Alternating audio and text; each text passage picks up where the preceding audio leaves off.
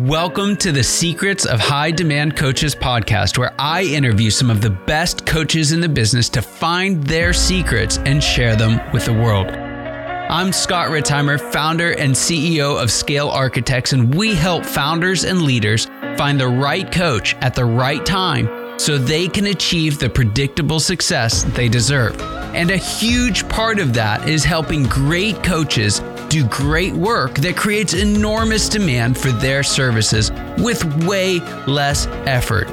If you're a high demand coach, I'd absolutely love to share your story and expertise as well. So stick around to the end of the show and we'll reveal how you can be our next guest in 15 to 20 minutes. Let's go.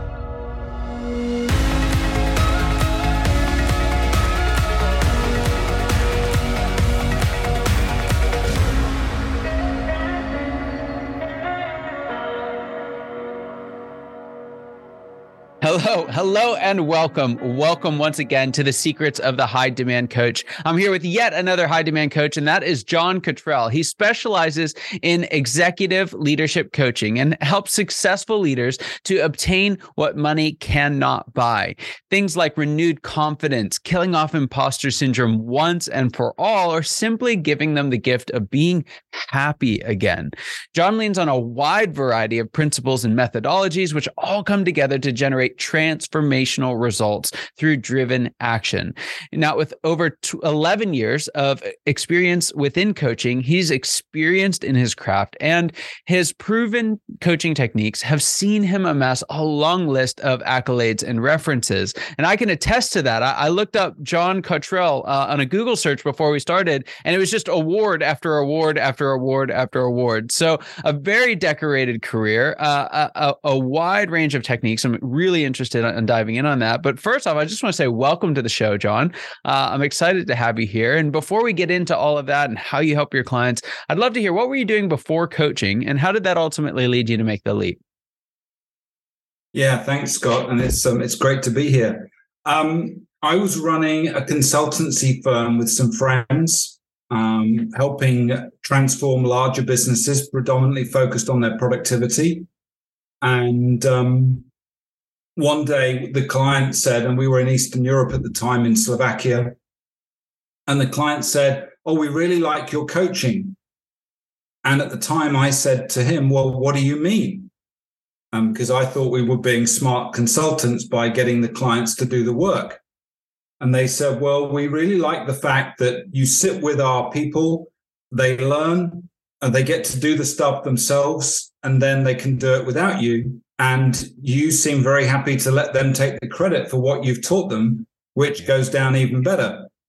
Um, and that particular business, I think it turned over the equivalent. I mean, they, they weren't in the euro back in those days, but it's about a hundred million euro business. So it wasn't a small business by conventional standards. It was doing a little better than break even. And I think we took it to 24 million euros of profit on about the same turnover. So there was a lot of hidden potential in that business.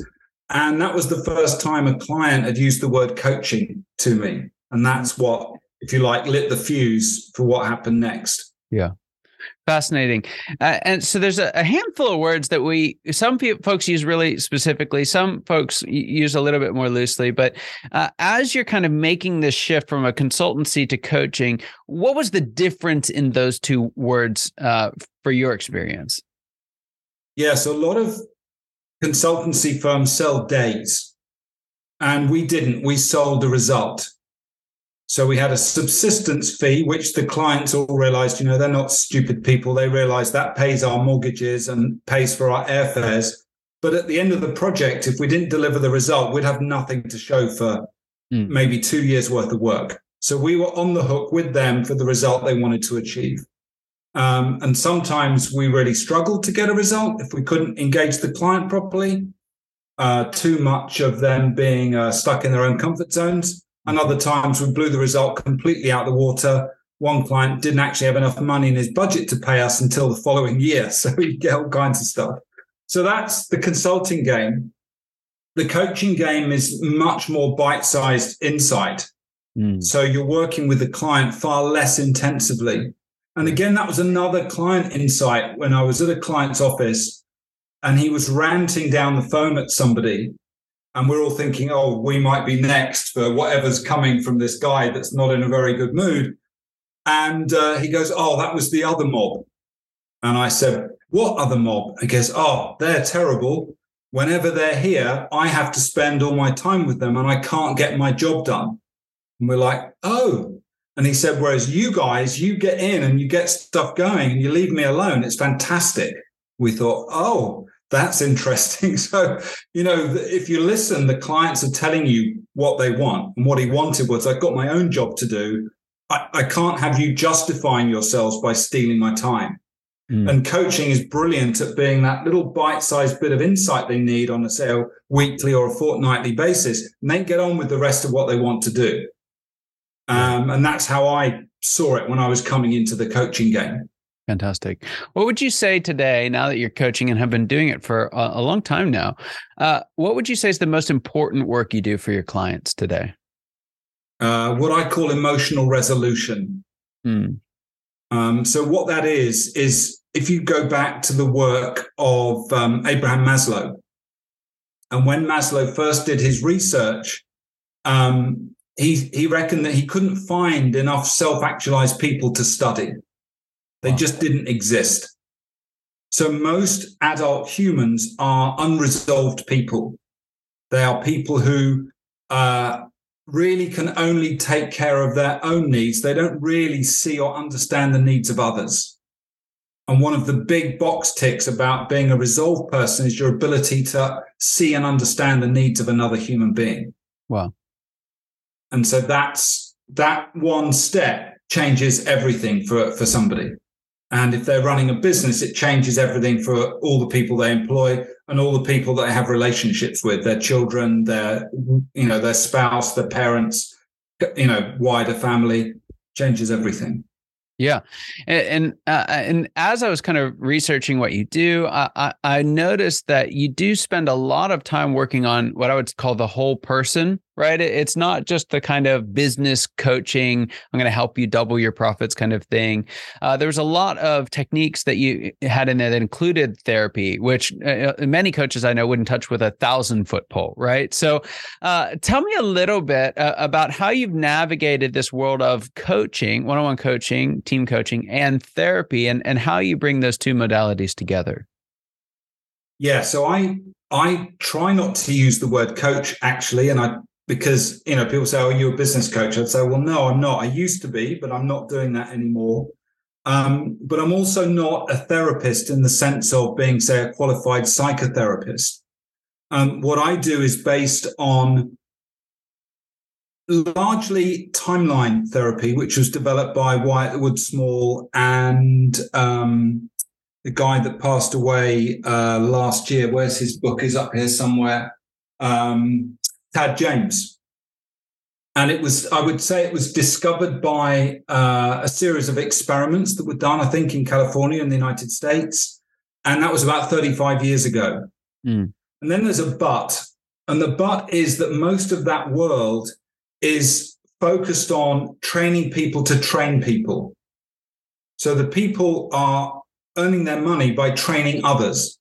They're not really earning their money by working with the people. And I decided I didn't want to be a trainer and repeat the same stuff every week. What I wanted to do was work with people. So my focus became breakthrough. Mm. And then I looked at what other bodies of knowledge I needed to access to feed into that process to make it more effective.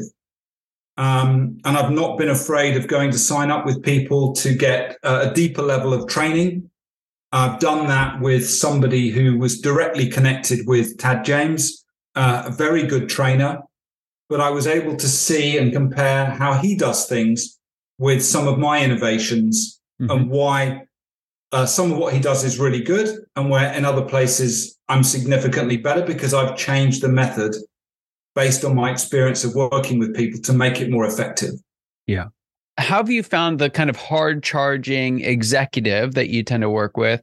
How did they kind of ease into or like slam into those types of, of modalities? It, does it tend to be hard work to get them to recognize how it's all it all comes together, or does it tend to flow well? Yeah, so I don't tend to tell the client what I'm doing. So um, what I say to them is this: the the brighter you are, the the harder you're likely to fight me. So I'm deliberately vague because I need to help you, not fight you. And if you're okay with that, then we're good to go. So I'm literally trying to keep their their ego, their chimp, if you like, quiet while I go in round the back and sort it out without the chimp knowing. You know, it's that kind of thing. Um, but for most men in particular, um, getting emotional is the last thing they want because they see it as a sign of weakness. Society expects men to be, you know, the strong, silent type. Uh, but actually, that causes a huge amount of problems. And for those guys prepared to sort of step over the threshold and let go of their emotions, their worlds change.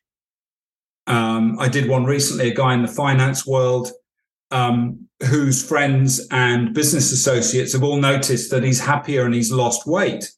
So they're all asking him about his weight loss, but uh, he he hasn't really gone into the depth of what he's done. He just said, "Well, I, I feel I'm feeling good. I don't need to drink. Um, you know, I'm fine." But actually, under the surface, he let go of a ton of stuff, and most of that, the root of it was bullying at school, oh, and the wow. number of you know 40 and 50 year olds still carrying the scars from their school days is is phenomenal. Um, and of course, you know that wasn't anything he did wrong. It was something that happened to him and this is Oprah's book with Dr. Steve Perry. It's actually called What Happened to You. And that's the key question. It's not what's wrong with you. It's actually what happened to you is the issue. Wow. So that's what I get into with my clients is what happened to you. Let's help you release that. And then as you become resolved through letting go of those unmet basic needs, that's what Maslow would recognize, um, that you start to move up in terms of your own level of personal development and consciousness you see more how the world works. And that allows you to become more effective, whether you're a business owner, an executive, um, a coach, whatever you're doing. Yeah. So you, have touched on a, a, big issue that a lot of uh, men in the business world t- uh, fight with, is getting to that emotional place. What would you say is one of the big challenges for for female executives and leaders? Oh, okay. That's a really interesting question because I would say, as a general rule, I know we're generalizing here. As a general w- rule, women take to the work much more easily than men. Mm. Particularly if it's a husband and wife team, the wife will get it and will be encouraging the husband. That's that's quite common. And then I get the uh, one funny uh, instance was a, a, man said to me, "Well, you know, I've got no ID. He said, it, it, it doesn't really feel any different to me." Fortunately for me, his wife was standing next to him, and she goes, "What do you mean it's not different?" And went on a rant about the fact that homework was getting done. There was no shouting at home. Things were nice and peaceful. He was helping out with the kids and the housework. So all this stuff had changed. And he was like, well, it's just the same as it ever so that was quite funny that he was still sort of in denial, having let go and acted, uh, what's the word, accessed a more peaceful life. Mm. His family and his kids knew, but he was like, oh, no, I'm just the same. And I think the reason he was doing that was because he wanted to keep this distance from his own past. Mm. You know, he had had a terrible past, nothing to do with him or that he'd done anything wrong.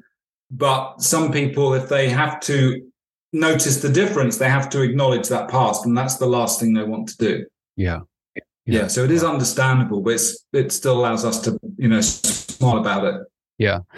Another topic that I, it uh, seems you spend a lot of time working uh, with folks on is imposter syndrome, uh, and yeah, I, I, think to a lot of folks who are not, that's maybe a more female one, Scott. Okay. Yes. And and that's where I was going with that. And uh, it seems like it, no one's exempt from imposter syndrome. I, I think no. it, it, shows up all over the place.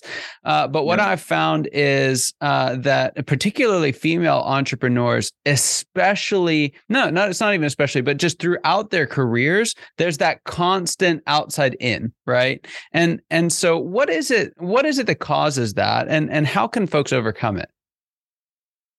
Okay, so I, you know, this goes right back to girls and boys at school. So I don't know what's in the US, but certainly in the UK, um, girls are being seen to be doing better at school than boys.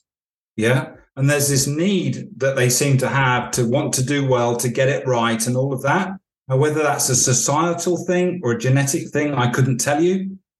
Um, but what comes out in behavior is a series of limiting beliefs. It might not be, uh, you know, I'm, I'm not good enough. Uh, I don't deserve it. Um, all kinds of things like that. Um, and now I think society puts more on women in, in many ways. Mm. So we have to unpack that to enable that woman to release it. Um, and then once they're releasing it, and I've worked with one, I forget how many degrees she had, but I think it was at least three um, graduate degrees wow. and still believed that she wasn't good enough. And everybody else thought she was amazing. And yet there's these deep rooted things from childhood mm. that she was building on top of rather than releasing from underneath. And we had to go in and release that. There were her to become who she really was because as when you when you're running imposter syndrome you're almost denying yourself. And it's really important for people to understand that you you need to have that healthy relationship with yourself. And and when you actually embrace who you really are and how good you really are again everything changes yeah, and I would say, you know, even you know, I, one of the traps that that folks can get themselves into with imposter syndrome is it's not worth me fixing this because I've got uh, I've got other people to take care of, right? And and the reality of it is, I mean, you know this. The reality of it is that the more you take care of yourself, the more capable you are of taking care of others. Which uh, I think brings us back to that point you were making at the beginning of, uh, and I love the way you said it. Uh, correct me if I'm wrong, but um, that uh, most adults out there cannot see and understand the needs of another human being because they've not resolved their own emotional makeup yeah. themselves. Is that is that right? Yeah. Yeah. Yeah. and terrible, just, It's, yeah, it's scary. Uh, but but again, the impact of that, right? If you want to take care of others, uh, which uh, which for many executives, despite the kind of hard charging stereotype, is so true, right? There's so many executives out there who want to take care of their team, who want to take care of their family, and uh, and I, I, think you've really really tapped into something remarkable on on how to create that kind of breakthrough. Um, now, there's a question I want to ask, maybe kind of put a bow on all of this, and and it's a question I like to ask all my guests, and and it's this what is the biggest secret that you wish wasn't a secret at all? What's that one thing that you wish everybody listening today knew? Um, it's that emotion is the cause of everything. Mm. Um, so, just to expand a little bit, what happens in a threat situation of any kind is our unconscious acts primarily to protect us.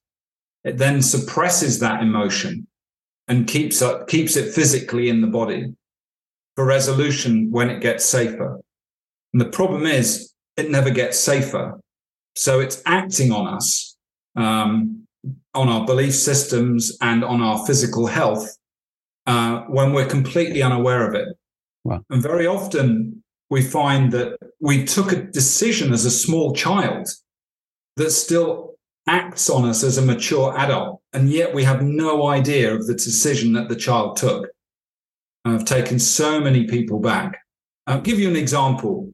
Uh, an accountant running a nice little business, but would never implement anything with her team.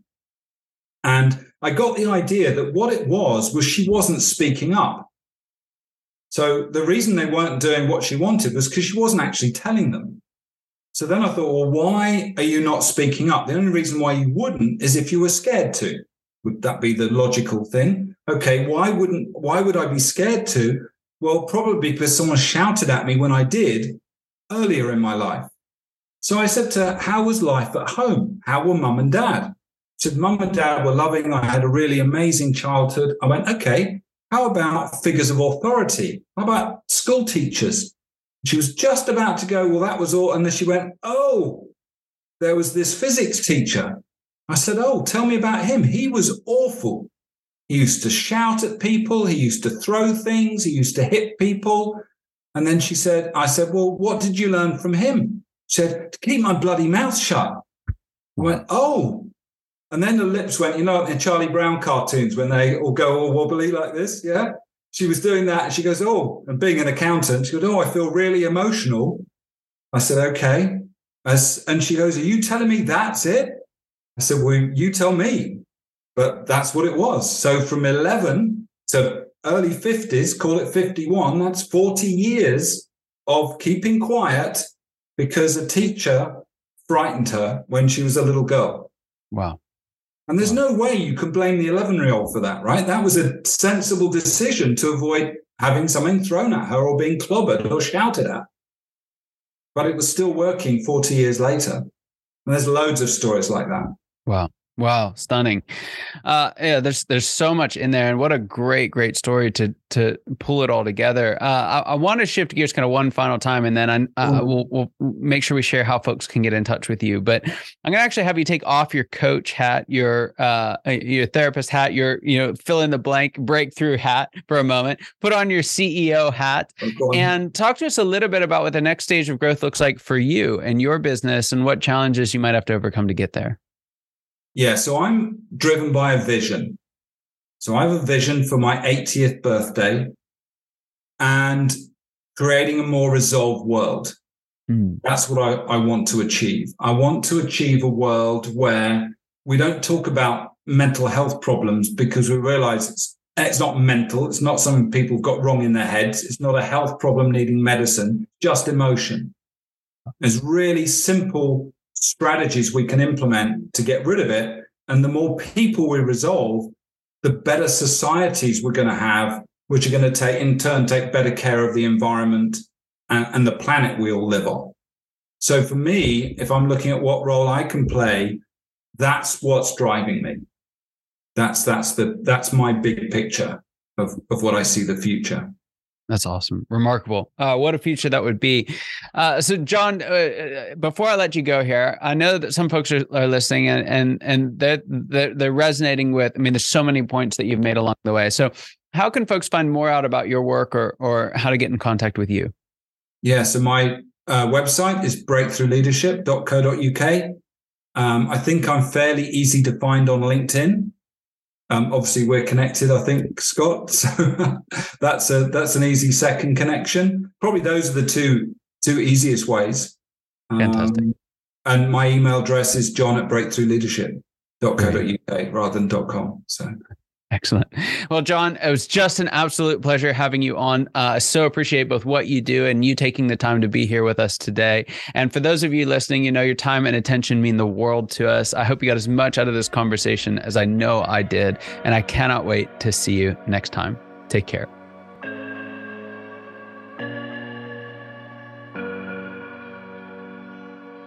Scott Ritzheimer here. Thank you so much for listening to the Secrets of High Demand Coaches podcast. If you are a successful coach, consultant, or advisor who's built a strong book of business and would like to be on the program, please visit go.scalearchitects.com and if you got something out of this interview, would you share this episode on social media and just do a quick screenshot with your phone and text it to a friend or post it on the socials? If you know someone who'd be a great guest, you can tag them on social media to let them know about the show. And make sure you include the hashtag high demand coaching.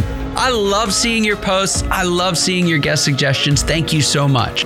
We are regularly putting out new episodes and content. To make sure you don't miss any of those episodes, go ahead and subscribe now. Your thumbs up, your ratings, your reviews, they go a long way to help us promote the show, and they mean a lot to me and my team.